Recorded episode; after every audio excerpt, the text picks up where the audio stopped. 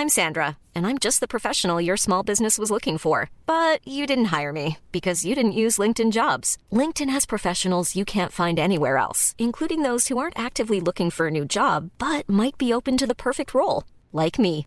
In a given month, over 70% of LinkedIn users don't visit other leading job sites. So if you're not looking on LinkedIn, you'll miss out on great candidates like Sandra. Start hiring professionals like a professional. Post your free job on linkedin.com/people today. Many of us have those stubborn pounds that seem impossible to lose, no matter how good we eat or how hard we work out. My solution is PlushCare.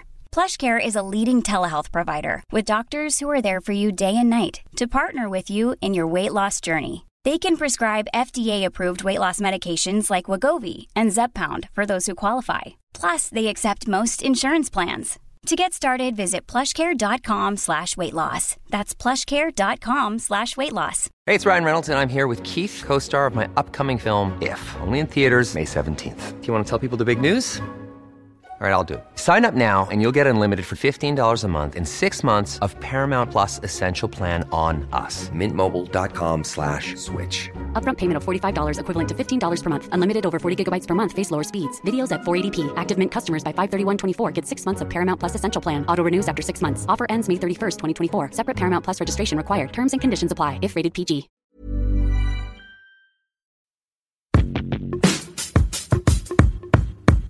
Bienvenue dans ce nouvel épisode du podcast, un nouvel épisode de Sleepover parce qu'aujourd'hui je suis pas chez moi, comme vous pouvez le voir, je suis actuellement en train de faire un staycation euh, à Paris. Donc un staycation en gros c'est quoi? L'idée c'est de faire une nuit dans un hôtel ou dans un lieu un peu insolite euh, dans votre ville. En gros, du coup, c'est comme une vacation, mais vous restez à l'endroit où vous êtes. Du coup, on appelle ça une staycation. Et euh, perso, j'adore. C'est la deuxième fois de ma vie que je fais une staycation à Paris et c'est dans le même hôtel que la première fois parce que j'avais tellement aimé euh, mon stay que du coup je les ai recontactés pour qu'on retravaille ensemble et du coup c'est pour ça que je suis là aujourd'hui je viens de passer une nuit incroyable parce que je pense que vous-même vous savez que les hôtels sont toujours géniaux genre les lits des hôtels je sais pas quelle literie ils utilisent mais c'est toujours la meilleure literie. Et du coup je viens de passer le meilleur sommeil de ma vie. Et en plus de ça je me suis réveillée avec la vue sur tout Paris. Donc c'est vraiment trop cool. Et donc comme je vous avais dit pour ces épisodes sleepover j'avais vraiment envie qu'on se retrouve dans des lieux un peu cool et un peu originaux. Et du coup j'avais envie euh, bah, là de vous retrouver à l'hôtel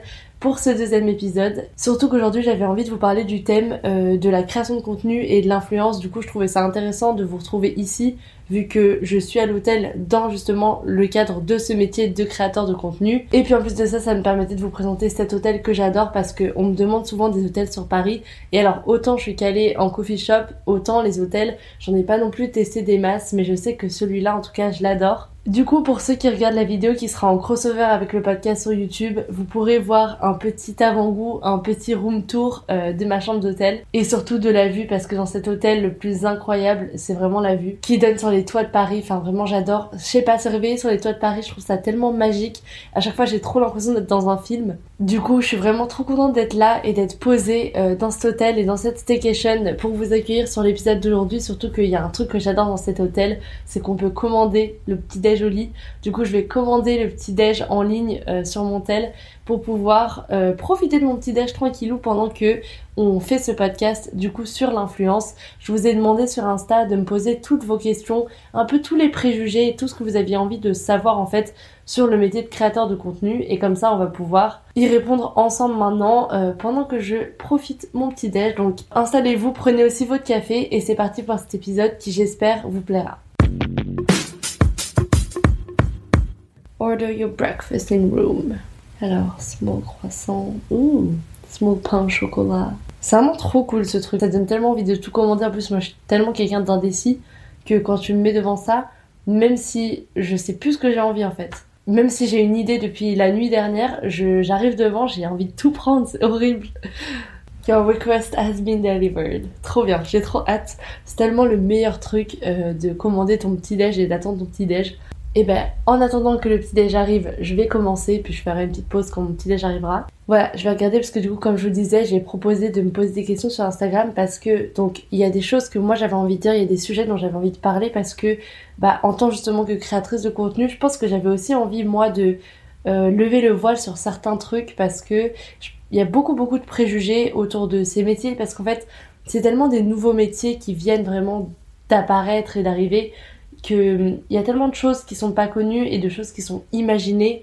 Euh, moi, la première, avant d'arriver euh, derrière tout ça, j'avais tellement de préjugés sur ce métier-là et je me rendais tellement pas compte de tout ce qu'il y avait en fait derrière et du coup j'avais vraiment envie d'éclaircir certains trucs bah moi en tant que, créatrice de contenu du coup parce que je trouve qu'il y a des choses qui sont même pas justes en fait dans les préjugés qu'il y a aujourd'hui sur ce métier là et puis aussi en tant que en tant que personne parce que c'est un sujet que j'ai toujours trouvé intéressant parce que c'est vraiment je trouve aujourd'hui un sujet de société euh, que je trouvais vraiment intéressant à soulever. Donc voilà j'espère que l'épisode vous plaira et que euh, ça vous intéressera d'en savoir un peu plus sur ce métier et sur qu'est-ce qu'il y a vraiment derrière. Et en tout cas, je trouve que le cadre est trop bien pour ce deuxième podcast Sleepover euh, et d'en profiter pour vous faire euh, découvrir cet hôtel que j'adore. Et c'est aussi une bonne introduction du coup parce que ça me permettra de vous montrer un peu comment ça peut marcher une collaboration avec une marque ou avec un lieu, genre comme par exemple un hôtel et euh, tout ce qu'il y a un peu derrière les photos en fait qu'on voit pas. Parce que c'est vrai que nous en tant que créateurs quand on poste la photo sur Insta bah on poste juste la photo et on a l'impression que clairement ça a pris 5 minutes qu'on a posé le trépied qu'on a fait clic et que la photo a été prise. Alors qu'en vrai euh, il y a énormément de choses derrière il y a énormément de choses en amont. Surtout quand c'est euh, bah, dans le cas d'une collaboration avec une marque. Parce que encore c'est vous faites votre petite photo à Paris devant la Tour Eiffel vous demandez à votre pote de vous prendre. Parfois, il y a des shoots, oui, qui sont assez rapides. Au final, euh, c'est pas forcément des choses qui vont prendre du temps. Et encore, je pense que ça dépend un peu de l'exigence de la personne. Même moi, je le vois dans mes amis euh, qu'elle soit créatrice de contenu ou pas. J'ai des amis qui sont plus ou moins tatillons sur euh, le rendu qu'elles veulent euh, quand par exemple on fait des photos ensemble. Et autant j'ai des copines, tu peux les prendre en 5 minutes, elles vont direct être trop satisfaites en mode merci c'est trop cool. Autant j'ai des personnes, on va mettre 30 minutes à réaliser la photo pour que ça leur plaise vraiment. Mais voilà, on s'imagine souvent pas tout ce qu'il y a derrière une photo et du coup ça je trouvais intéressant d'en parler. Et par exemple typiquement aujourd'hui, ce staycation, J'en parlais à une copine justement hier. Je pense qu'il y a vraiment deux types de staycation. Il y a les staycations où on vous contacte et où du coup on vous propose de venir par exemple passer une nuit en échange bah, d'un post sur vos réseaux et où vous allez par exemple bah, faire une petite photo pendant votre staycation et profiter de la suite de votre trip. Et il y a par exemple le staycation que j'ai fait la dernière fois et que je fais aujourd'hui. Après, je pense que c'est très lié à ma personnalité et mon type de création de contenu qui est que moi, depuis le moment où j'ai mis les pieds dans cet hôtel, j'ai fait que faire du contenu de A à Z et c'est un peu comme si j'avais loué la chambre d'hôtel pour faire du contenu, sauf qu'au lieu de la louer, bah je fais un partenariat avec eux pour eux euh, leur transmettre du contenu à partager sur leurs réseaux sociaux et que cette nuit euh, que je passe ici, ça vaille le coup pour eux. Et moi en échange, j'en profite pour faire tout mon contenu pour moi. Euh, donc j'en profite pour faire ce contenu de podcast, des photos à l'hôtel, des photos un peu plus ciblées sur d'autres marques avec lesquelles je vais travailler essayer en fait de euh, tout faire dans euh, le cadre de ce staycation. Donc clairement euh, shooter six trucs différents en trois heures. Genre perso, ce staycation c'est le truc le moins reposant du monde parce que c'est pas en fait un petit moment trop cool que je passe à l'hôtel qui peut être le cas du coup dans le premier type de staycation dont je vous parlais. Mais là moi c'est vrai que c'est plus dans le cadre de louer la chambre d'hôtel pour pouvoir faire des contenus cool et qui changent. Donc c'est vraiment plus, euh, j'ai un planning de plein de choses que j'aimerais bien shooter en une nuit et une matinée, sachant que du coup t'es un peu restreint par le soleil qui se couche le premier jour et le soleil qui se lève le deuxième jour avant euh, de rendre la chambre au check-out. Donc c'est un peu un parcours du combattant et même là ce format podcast c'est nouveau parce que du coup c'est un format qui prend du temps. Donc là je prends beaucoup de temps sur mon staycation euh, pour faire ce format mais euh, je trouve ça hyper cool et j'ai vraiment envie que on en parle sans filtre, de répondre à vos questions et voilà de, de pouvoir vraiment échanger sur ce sujet parce que bah comme je vous disais, je pense qu'il y a beaucoup de préjugés, mais je pense qu'il y a aussi beaucoup de choses qui sont gardées, de choses qui sont gatekeepées, de personnes qui veulent pas trop euh, montrer le derrière. Et je pense qu'aujourd'hui, de toute façon, on est arrivé à un point où l'influence et le monde des réseaux sociaux est tellement présent dans le quotidien que euh, ça sert plus à rien de gatekeep les infos. Aujourd'hui, tout le monde sait, tout le monde voit. Euh, on est vraiment, je pense, dans la vie de tous les jours des gens qui créent du contenu. Et du coup, au contraire, je trouve ça plus intéressant de lever euh, les non-dits et les voiles qu'il y a là-dessus plutôt que de euh, gatekeeper les informations, surtout que de toute façon, je pense que pour nous, en tant que créateurs de contenu, c'est bénéfique aussi de montrer l'envers du décor et de montrer que, en fait, c'est pas ce cliché de euh, on t'offre un produit gratuit et tu fais une photo. Enfin, je veux dire, ça c'est tellement le truc que même moi j'avais en tête euh, quand je imaginais ce que c'était que de vivre avec les réseaux sociaux, etc. C'était vraiment le partenariat classique en mode tiens, on m'a envoyé euh, toute cette gamme de rouge à lèvres et euh, la personne va faire un contenu là-dessus et ça s'arrête là. Sauf qu'en fait, en arrivant de l'autre côté, je me suis bien rendu compte qu'il y avait un petit problème qui arrivait, c'était que, évidemment, en tant que créateur de contenu, tu vas pas payer ton loyer avec des rouges à lèvres en fait. Et c'est là que le côté où ça devient un métier, il y, avait bien autre chose, il y avait bien forcément quelque chose auquel j'avais pas pensé et quelque chose que je voyais pas parce que une personne paye son loyer avec les rouges à lèvres et c'est exactement pareil pour les personnes qui créent du contenu. Du coup, forcément, tu te rends bien compte qu'il y a plusieurs phases dans ce métier de créateur de contenu, c'est-à-dire que il y a le tout début où tu arrives sur les réseaux sociaux et au début, tu postes juste des photos pour le kiff et un jour, une marque t'envoie un mail et te dit bah tiens, euh, on aime beaucoup ce que tu fais, on aimerait beaucoup t'envoyer, euh, je sais pas, ce rouge à lèvres. Euh, est-ce que ça te ferait plaisir? Et si jamais tu pourrais nous donner bah, un peu de visibilité en échange, ce serait un échange de bons procédés. Donc toi, tu reçois ça, tu te dis mais attends, trop cool, euh, on me propose un rouge à lèvres gratuitement et tout juste pour une photo, bah avec plaisir, euh, je le reçois, etc. Même tu t'investis grave dans la création de contenu parce que c'est une de tes premières, donc t'es hyper content euh, qu'on te fasse confiance et tu vas donner mais un maximum de visibilité, genre limite tu vas faire trois posts pour le truc tellement t'es content qu'on te fasse confiance. Et en fait, petit à petit, euh, le temps avance, ton audience grandit et là c'est plus une marque de rouge à lèvres qui te contacte, mais c'est je sais pas trois marques de rouge à lèvres. Et là tu te dis bah il va forcément un peu falloir que je fasse un choix parce que je vais pas présenter aux gens un rouge à lèvres tous les jours. Je vais dire au bout d'un moment, ils vont bien se rendre compte que le but de présenter un produit, c'est d'avoir eu le temps de le tester et de présenter un produit auquel tu crois. Sinon, tu perds un peu ta légitimité en, termes de créateur de contenu. Enfin, je pense que chaque créateur de contenu qui veut un peu en faire son métier et veut en vivre sérieusement, fait attention au partenariat qu'il choisit parce que il a envie de présenter euh, des choses auxquelles il croit parce qu'il sait que sinon les gens sont pas bêtes et les gens vont revenir vers lui en mode euh, tu m'as conseillé une crème il y a trois jours, tu me reconseilles encore une crème, j'ai un peu du mal à te croire. Genre au bout d'un moment si tu me présentes cinq crèmes par semaine, c'est que tu les testes pas vraiment. Et là encore c'est la différence je pense entre un créateur de contenu qui est sérieux dans ce qu'il fait et dans le contenu qu'il partage et quelqu'un qui veut juste faire ça pour recevoir des crèmes. Mais arrive un moment où, comme je vous dis, vous êtes contacté par cinq marques de crème et vous n'allez pas vivre de crème, vous n'allez pas payer vos loyers de crème.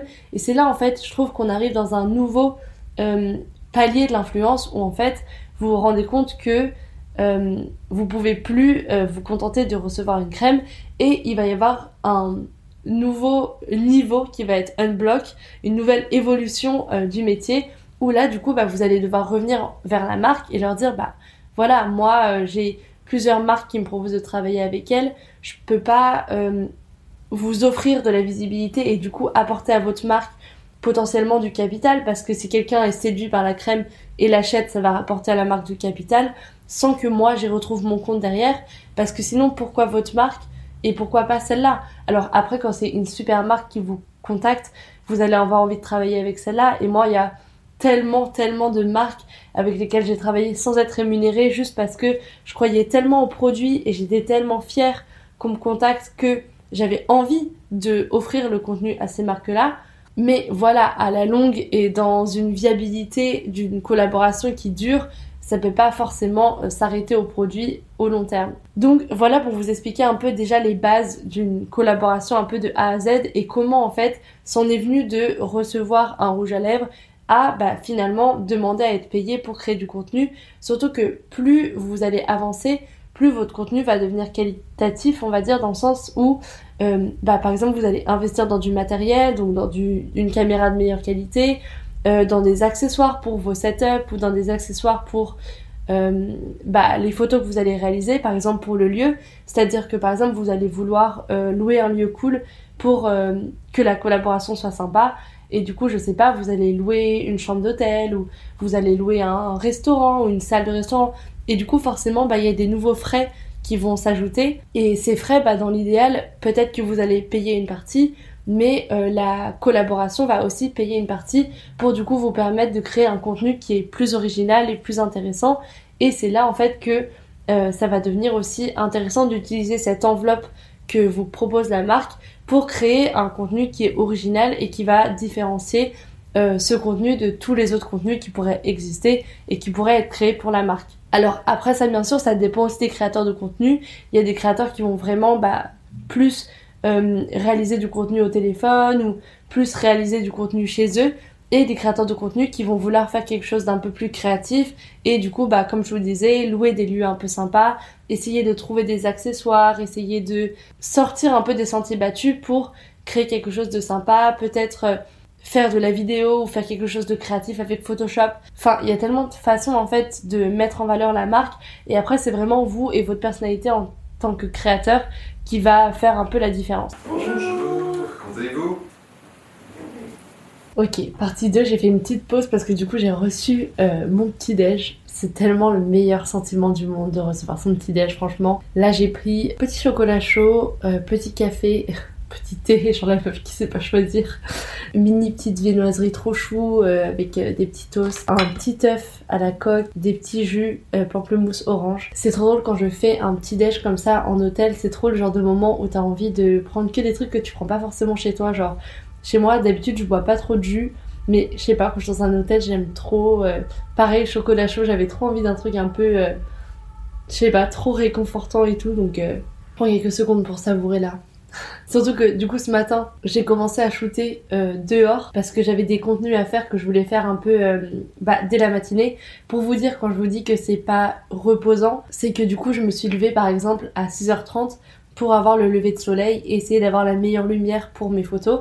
Donc euh, c'est pas la nuit d'hôtel où tu te réveilles à 10h, t'as trop bien dormi, t'es en mode trop chill, tu prends ton petit déjoli. C'est vraiment le milieu entre une expérience cool parce que c'est quand même cool bien sûr de passer la nuit à l'hôtel mais ça reste toujours du travail et en fait c'est ça le truc aussi dont je voulais parler et dont on se rend pas forcément compte c'est que je trouve que de l'extérieur on a l'impression que le métier de créateur de contenu c'est que du positif dans le sens où on voit que les trucs cool que les gens nous montrent un peu sur euh, les réseaux sociaux mais on se rend pas compte en fait de tout ce qu'il y a derrière et du fait que par exemple bah, toutes ces super expériences, euh, par exemple un, staycation, c'est aussi du travail en fait. Et du coup, dans votre tête, vous êtes jamais vraiment en train de profiter, vous êtes jamais vraiment en mode vacances. Par exemple, euh, moi maintenant, je sépare grave les choses que je fais, genre pour moi avec mes proches. Genre par exemple, je vais aller prendre un brunch avec mes parents ou avec des potes, voilà, et je vais vraiment kiffer mon moment.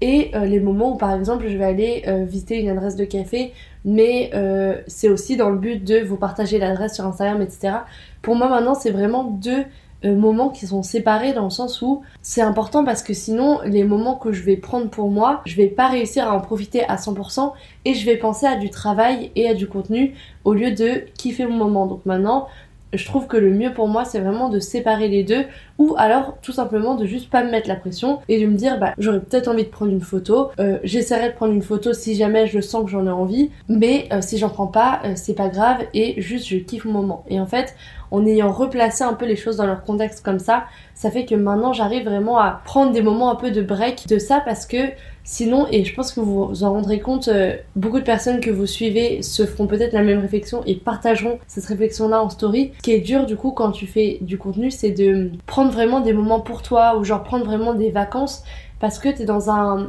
rythme de travail où en fait tu pourrais toujours être en train de travailler et du coup typiquement à chaque fois tu pourrais être en train de faire quelque chose de productif et du coup ça te mindfuck un peu parce que t'as l'impression que du coup dès que tu fais un truc qui n'est pas productif ou un truc de repos bah t'es en train de perdre du temps alors qu'en fait juste euh, au bout d'un moment c'est comme tous les métiers, t'as besoin de chiller et de prendre du temps pour toi, sinon tu deviens ouf en fait. C'est drôle, ça fait trop, on dirait trop les vidéos un peu mukbang où les gens ils mangent en même temps et ils racontent des trucs.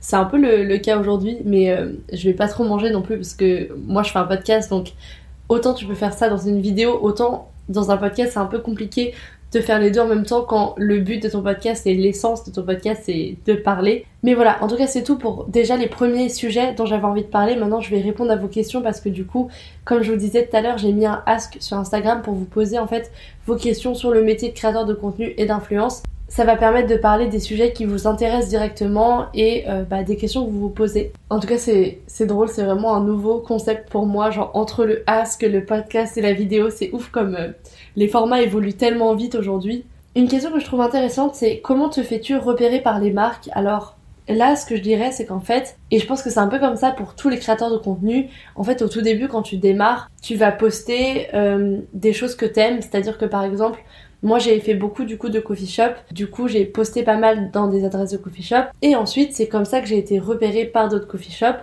C'est à force en fait de poster et d'aller moi-même en tant que consommateur prendre mon café quelque part que j'ai reçu par exemple un DM sur Insta en mode ah j'aimerais bien euh, t'inviter dans mon coffee shop et que tu viennes tester, le café est offert, etc. Ça me ferait trop plaisir que tu viennes. Et c'est comme ça que ça commence et en fait je pense que c'est comme ça dans tous les domaines. En fait avant de pouvoir être contacté par des marques en influence, il faut d'abord partager de son plein gré autour de ces marques-là. C'est-à-dire que si demain vous voulez devenir, je sais pas, influenceurs euh, bonnes adresses dans des hôtels, bah il va d'abord falloir que vous ayez testé des hôtels à vos frais et que euh, vous commenciez à vous créer un peu une audience qui est intéressée par ce que vous racontez. Et du coup, en devenant intéressant auprès de votre audience sur ce sujet-là, vous allez devenir aussi intéressant auprès des hôtels qui vont vous contacter et vous proposer, bah, par exemple, de venir tester leur hôtel. Et du coup, c'est un peu comme ça dans tous les domaines, c'est-à-dire que si vous êtes intéressé par la mode, bah, vous allez d'abord poster euh, les marques que vous avez ou les marques qui vous plaisent. Et si une marque voit que vous êtes un bon fit pour leur univers et que le style de vêtements que vous portez, c'est exactement le style de vêtements qu'ils partagent et qu'ils produisent, bah là ils vont justement vous contacter. Du coup c'est pour ça qu'en fait il y a beaucoup de créateurs qui sont très niches. Enfin en fait c'est vraiment vous qui allez vous placer on va dire sur le spectre de tout ce qui existe dans les marques. C'est vous qui vous positionnez en fait en tant que créateur euh, autour de ce qui vous plaît et ensuite une fois que vous vous serez assis un peu dans cette niche là, c'est là que vous allez être contacté par les marques qui seront intéressées par votre niche. Après il y a des personnes qui ont des spectres plus ou moins ouverts et qui vont euh, aller du lifestyle à la beauté, à la mode, à la food, mais la plupart des créateurs de contenu souvent ont un peu des expertises dans certains domaines et c'est normal parce que c'est ça aussi qui va leur donner une légitimité à parler de quelque chose. C'est-à-dire que une personne qui a testé des centaines d'adresses de coffee shop,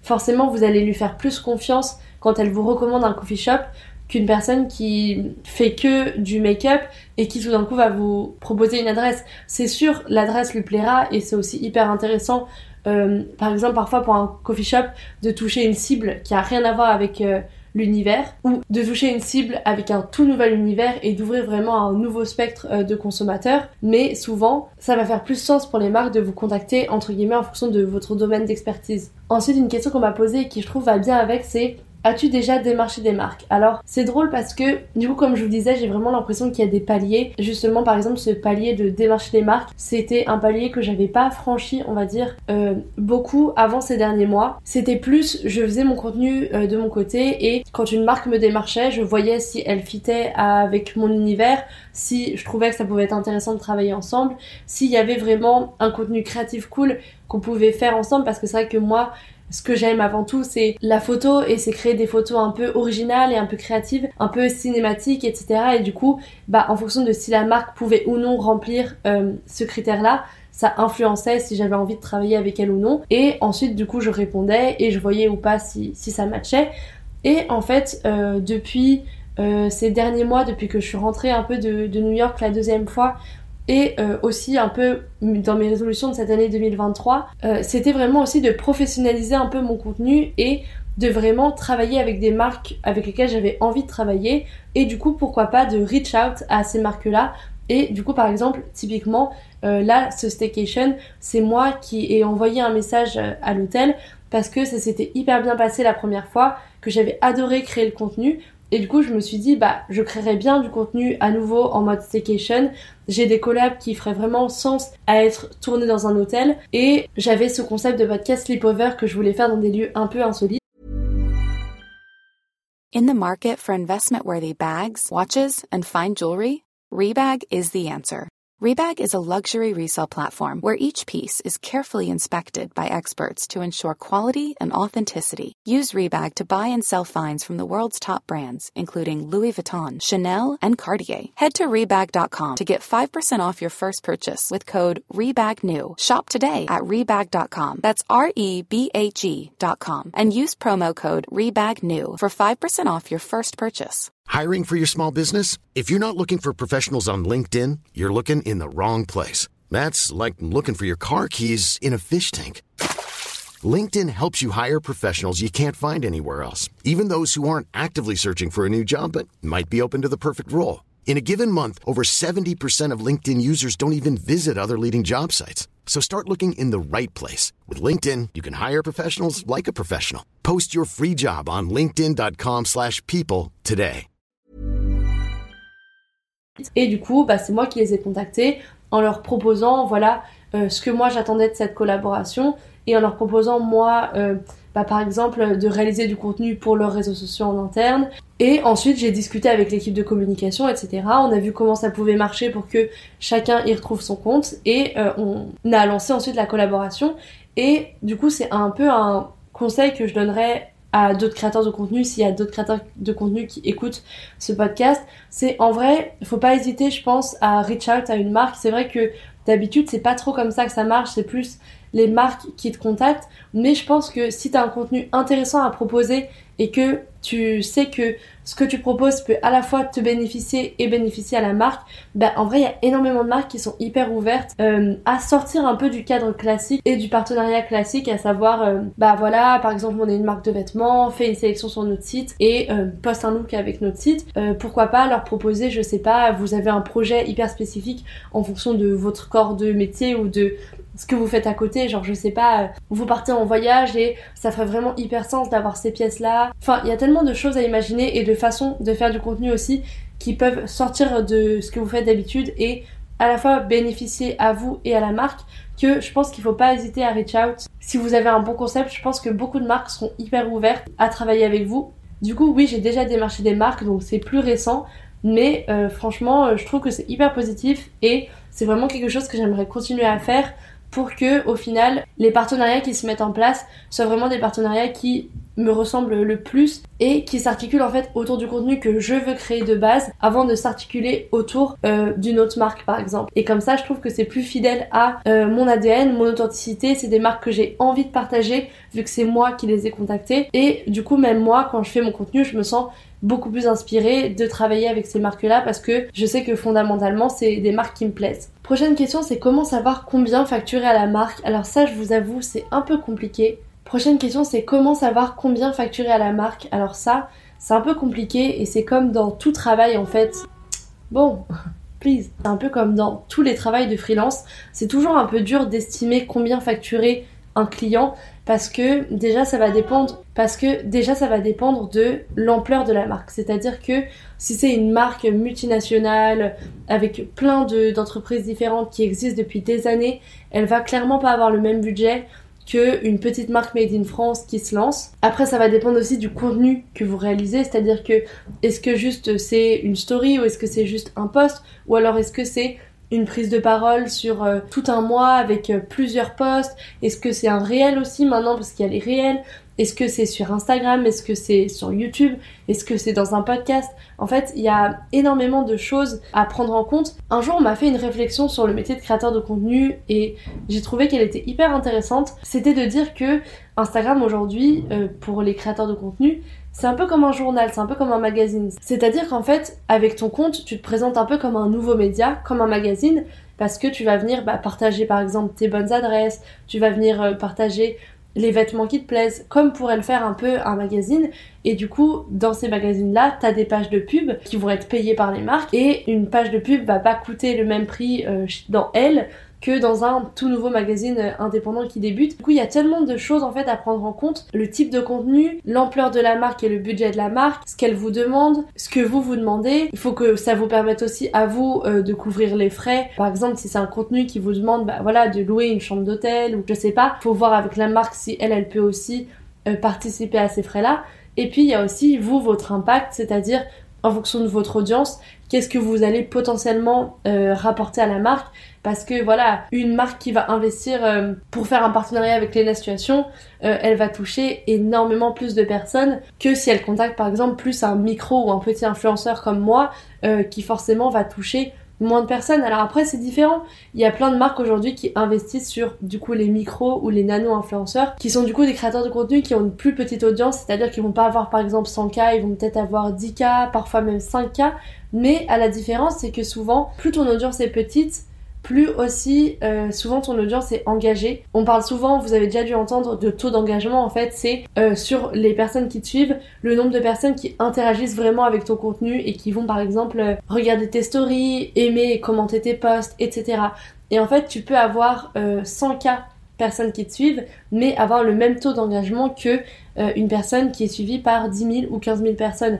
Et en fait, c'est là qu'on se rend compte que euh, les chiffres comme on l'imaginait avant, un peu cliché en mode j'ai 100 000 euh, personnes qui me suivent. Oui, ça compte, mais pas seulement en fait. Il y a vraiment beaucoup plus derrière tout ça. Il y a la qualité du contenu que tu proposes. Par exemple, si tu fais toutes tes photos au réflexe et que c'est de la hyper bonne qualité, tes photos elles peuvent aussi être réutilisées en interne. Du coup, elles ont plus de valeur que si euh, bah, tu prends juste tes photos par exemple avec ton téléphone et que la marque peut pas forcément les réutiliser pour euh, d'autres contenus ou pour les repartager sur son compte. Si t'as voilà 100 000 personnes qui te suivent mais qu'au final il y a que 2000 personnes qui interagissent avec tes posts et que une personne qui a 15 000 personnes qui la suivent, il y a aussi 2000 personnes qui interagissent avec ses posts, bah forcément elle a beau avoir 15 000 abonnés et l'autre personne 100 000, son contenu vaudra autant en fait parce que au final ce qui importe c'est vraiment ce fameux taux d'engagement et un peu la vraie valeur à laquelle on peut évaluer l'intérêt que pourrait apporter une collaboration parce que au final pour la marque l'intérêt c'est quoi? Ça va être de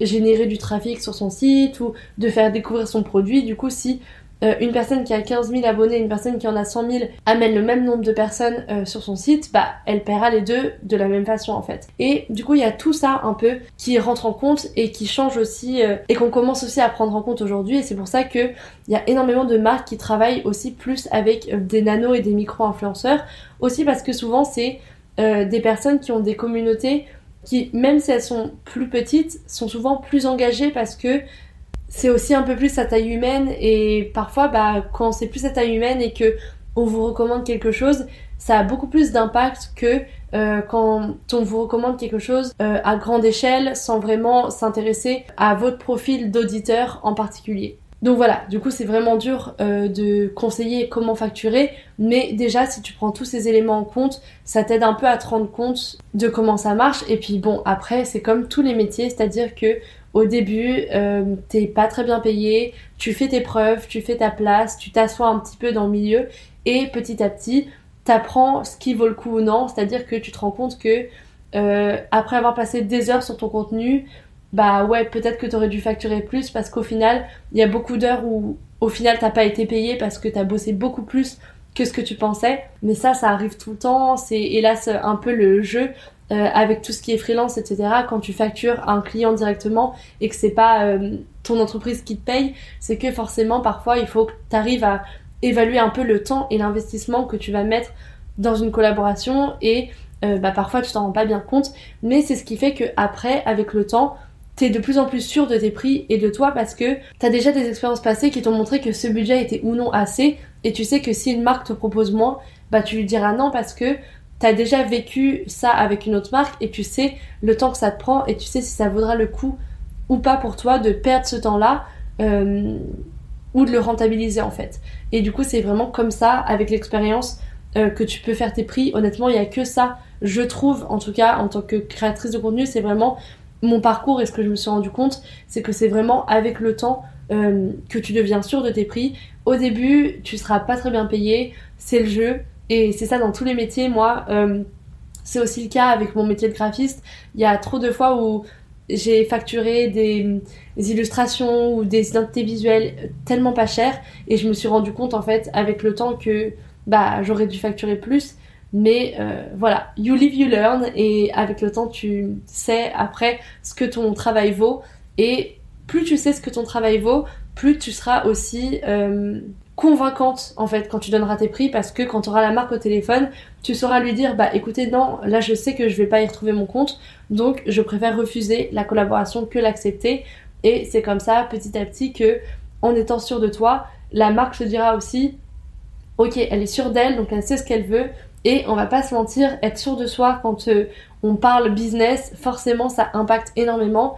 Et c'est comme ça que euh, vous arriverez à euh, débloquer petit à petit euh, des montants qui valent votre investissement pour les collaborations. Ensuite, j'ai eu des questions en anglais, mais du coup je les traduis directement en français parce que bon, pour le coup sur le podcast, Là, cet épisode, c'est un peu compliqué euh, de faire mi-français, mi-anglais, il y aurait vraiment trop de choses. Euh, des insights sur comment j'édite mes photos. J'aimerais vous dire que j'ai un preset et que je l'applique sur mes photos et que tout est nickel, mais euh, vraiment, moi, j'ai jamais réussi à me faire au preset. J'édite toujours chaque photo from scratch du début et euh, j'ai dit tout sur Lightroom ou sur Photoshop. De toute façon, moi, euh, graphiste oblige, je suis une grosse euh, addict et nerd de la suite Adobe. Donc c'est là-dessus vraiment que je fais tout mon contenu. par exemple, tout ce qui est vidéo, je le fais sur Premiere Pro. Pareil un peu pour le podcast. Tout ce qui est photo, je le fais sur Lightroom ou sur Photoshop.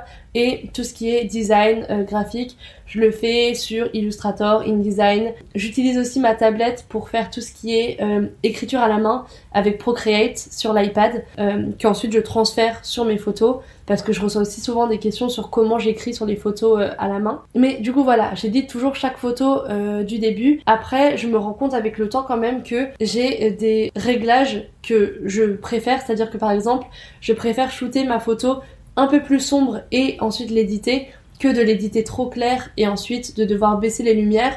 Donc quand je vais shooter avec mon appareil, je préfère être un peu sous-exposé plutôt que surexposé. S'il faut choisir, dans l'idéal, hein, bien sûr, c'est d'être parfaitement exposé, mais s'il n'y a pas le choix, en tout cas, je préfère euh, l'éditer en partant plutôt de plus foncé. Et après, voilà, j'aime bien ajouter du grain, j'aime bien quand les couleurs euh, sont pas non plus trop criardes, j'aime bien quand il y a un peu des tons marrons, des tons bleus, des tons beiges. Et voilà, au fur et à mesure, en fait, euh, à force d'éditer des photos, tu te crées un peu ta personnalité, euh, ton esthétique.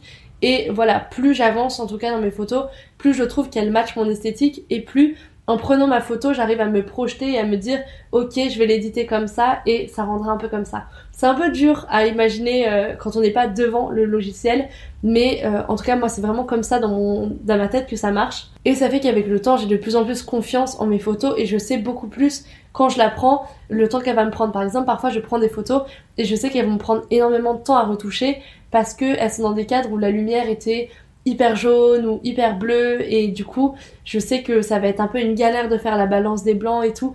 Par exemple là il y a quelques jours euh, j'ai posté une photo en collaboration avec Perrier et en fait j'ai dû la shooter dans un bar euh, où la lumière était du coup quasi absente, c'était vraiment hyper tamisé et c'était vraiment hyper jaune.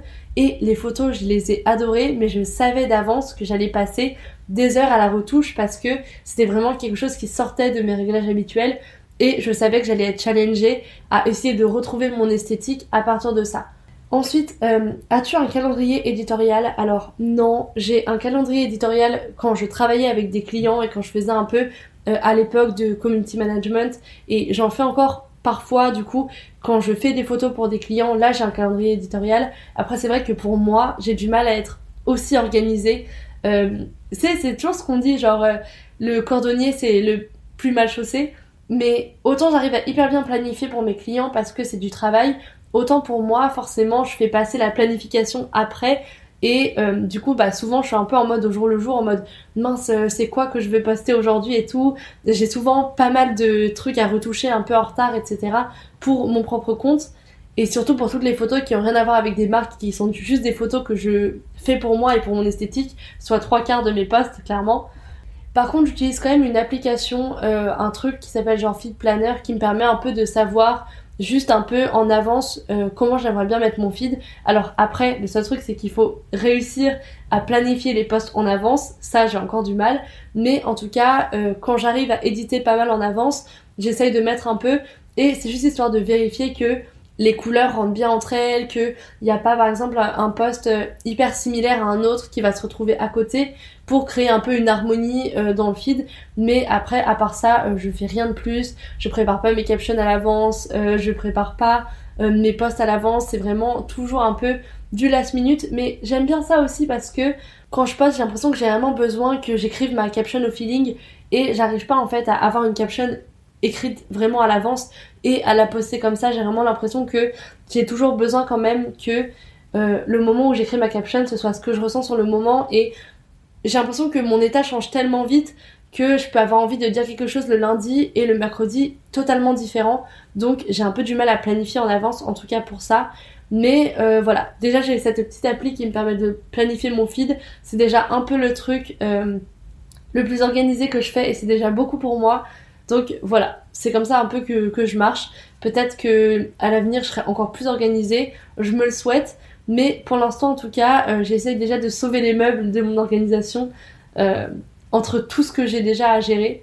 Comment tu as surmonté la peur de prendre tes photos seule C'est une question qui revient beaucoup parce que j'ai l'impression que vraiment, c'est un paradoxe parce qu'on vit à une époque où tout le monde prend des photos tout le temps et pourtant tout le monde juge tout le temps les gens qui prennent des photos. Enfin, moi, ça me fait vraiment trop rire parfois comme paradoxe parce que moi, la première, parfois, je suis trop à l'aise quand je prends une photo et je dis à, ma soeur, genre, ah, attends, euh, euh, attends que les gens y passent et tout, parce que, genre, là, ça me stresse, j'ai l'impression qu'ils me regardent et tout.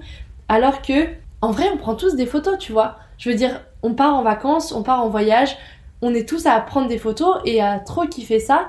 Alors, je comprends pas pourquoi je ressens cette espèce de honte parfois quand je fais mon contenu, alors qu'en plus, je suis hyper alignée avec le contenu que que je fais l'esthétique euh, que je partage sur Instagram, c'est vraiment l'esthétique qui me plaît. Je suis hyper alignée avec moi-même. Et pourtant, je sais pas, même encore aujourd'hui, parfois dans la rue, je suis un peu mal à l'aise et tout. Juste parce que j'ai l'impression que les gens vont me juger et se dire, euh, tiens, mais qu'est-ce qu'elle fait avec cette photo, l'autre et tout, euh, pour qui elle se prend, etc. et tout. Alors qu'en plus, parfois, c'est vraiment, en plus pour du travail. Donc je me dis, mais en plus, je suis légitime à prendre ces photos. Genre, je suis payée pour prendre ces photos. pourquoi est-ce que je ressens ça?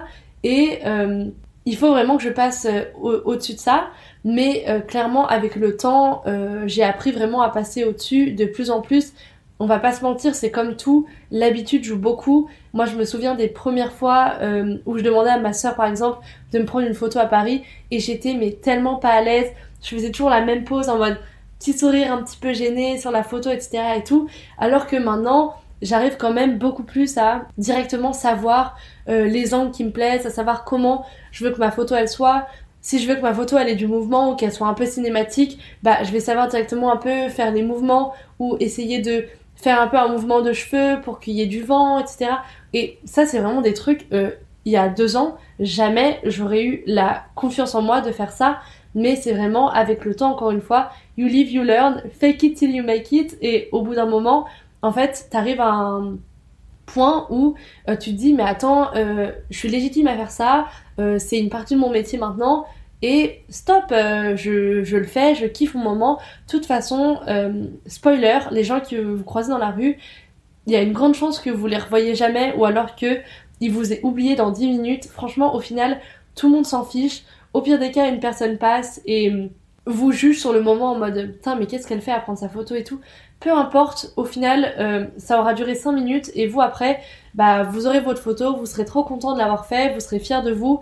S'il faut que vous vous arrêtiez à chaque fois que vous avez peur que quelqu'un vous juge, vous pourrez jamais vraiment développer votre potentiel juste parce qu'il y aura toujours des gens, hélas, qui jugeront ce que vous faites euh, et qui trouveront ça ridicule, alors que vous, ça vous plaît. Donc au final, euh, c'est cliché, mais la vie est trop courte pour euh, vous en faire de, ça. Ces personnes, elles vous connaissent pas, et si elles vous jugent parce que vous prenez une photo, ça en dit plus sur elles et sur l'aspect superficiel de leur jugement que sur vous-même Juste kiffez votre truc, kiffez votre moment. Vous avez le droit, euh, peu importe que ce soit euh, pour Instagram ou pour vous, ou juste parce que vous êtes avec des potes et que vous voulez un souvenir, prenez vos photos et kiffez votre moment et soyez la star et soyez la, le personnage principal de votre film, comme on dit tout le temps. Enfin, kiffez votre vie, c'est la vôtre et stop, vous n'allez pas vous arrêter de prendre votre photo parce que une personne random que vous ne verrez jamais dans votre vie risque de vous juger deux minutes je comprends trop parce que moi j'avais grave cette peur avant, mais en fait maintenant je remets les choses dans leur contexte et je me dis mais la vie de cette personne, elle veut rien dire. La vie de cette personne, elle veut rien dire sur moi. Genre je pense que je me connais mieux. Vous savez ce que vous valez et personne n'a de jugement à faire sur vous et personne devrait dénigrer votre image de vous juste parce que vous faites un truc qui vous fait kiffer. Donc prenez vos photos, euh, faites votre meilleure pose, sortez votre meilleur outfit et kiffez votre, euh, votre vie, kiffez votre moment. Et surtout, vous stoppez pas de vous lancer dans un truc qui pourrait vous changer la vie ou vous permettre de vivre la vie que vous voulez, euh, la vie dont vous rêvez, juste parce que vous avez peur du jugement des autres. Et je sais que c'est vraiment plus facile à dire qu'à faire. Je pèse vraiment mes mots, je me rends bien compte que moi, ça fait déjà 2-3 ans que je passe au-delà de ce jugement-là et que forcément, du coup, mon avis là-dessus, il n'est pas hyper objectif parce que j'ai pu déjà avoir ces expériences-là. Mais en tout cas, vous méritez euh, de faire ce qui vous fait kiffer sans euh, vous en faire du regard des autres et du coup, vraiment, faites-le et commencez dès aujourd'hui parce que vous n'avez pas de temps à perdre et il n'y a pas de raison. Juste kiffer. Bon, écoutez, sur ces belles paroles, je vais arrêter cet épisode juste parce qu'en fait, je viens de me rendre compte que ça fait déjà plus d'une heure euh, que j'enregistre. Il y a plein de questions hyper intéressantes et du coup, si le podcast vous plaît, n'hésitez pas à me dire parce que je pourrais grave faire un deuxième épisode euh, sleepover sur l'influence et sur le métier de créateur de contenu. Mais voilà, pour que ça reste aussi euh, cool à écouter pour vous, j'ai pas envie que l'épisode dure 1h30. Donc je ferai potentiellement un deuxième épisode. En tout cas, ça m'a fait vraiment grave plaisir. Euh, j'ai l'impression qu'on vient de partager un truc hyper intime là. Euh, le fait d'avoir le petit déj et d'être dans la chambre d'hôtel et de se livrer vraiment sur le behind du métier de créateur de contenu, etc.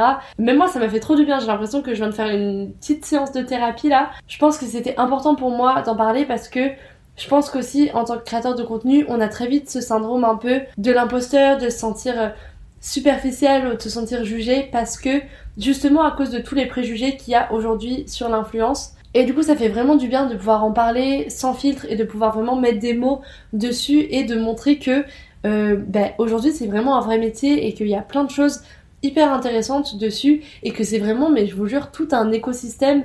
Enfin, moi maintenant, quand je me rends compte du nombre de personnes qu'il y a derrière et qui travaillent, que ce soit par exemple au sein des marques directement, les pôles de communication, les pôles de relations presse, tous les gens qui créent le contenu, les métiers de post-production, les métiers de montage, de photo, euh, tout ce qu'il y a derrière le contenu, euh, tous les gens qui travaillent dans la prod, etc. Et en fait, tout ça, on s'en rend pas compte, euh, je trouve, avant vraiment de mettre un pied dedans. Et du coup, je trouvais ça vraiment cool de faire une première introduction là-dessus. Et j'espère que ça vous a plu en tout cas. Moi, j'ai trop aimé. Et du coup, comme je vous dis, ce sera vraiment un grand plaisir de faire un deuxième épisode sur, sur ce sujet-là. En tout cas, j'espère que euh, ce sleepover euh, à l'hôtel vous a plu.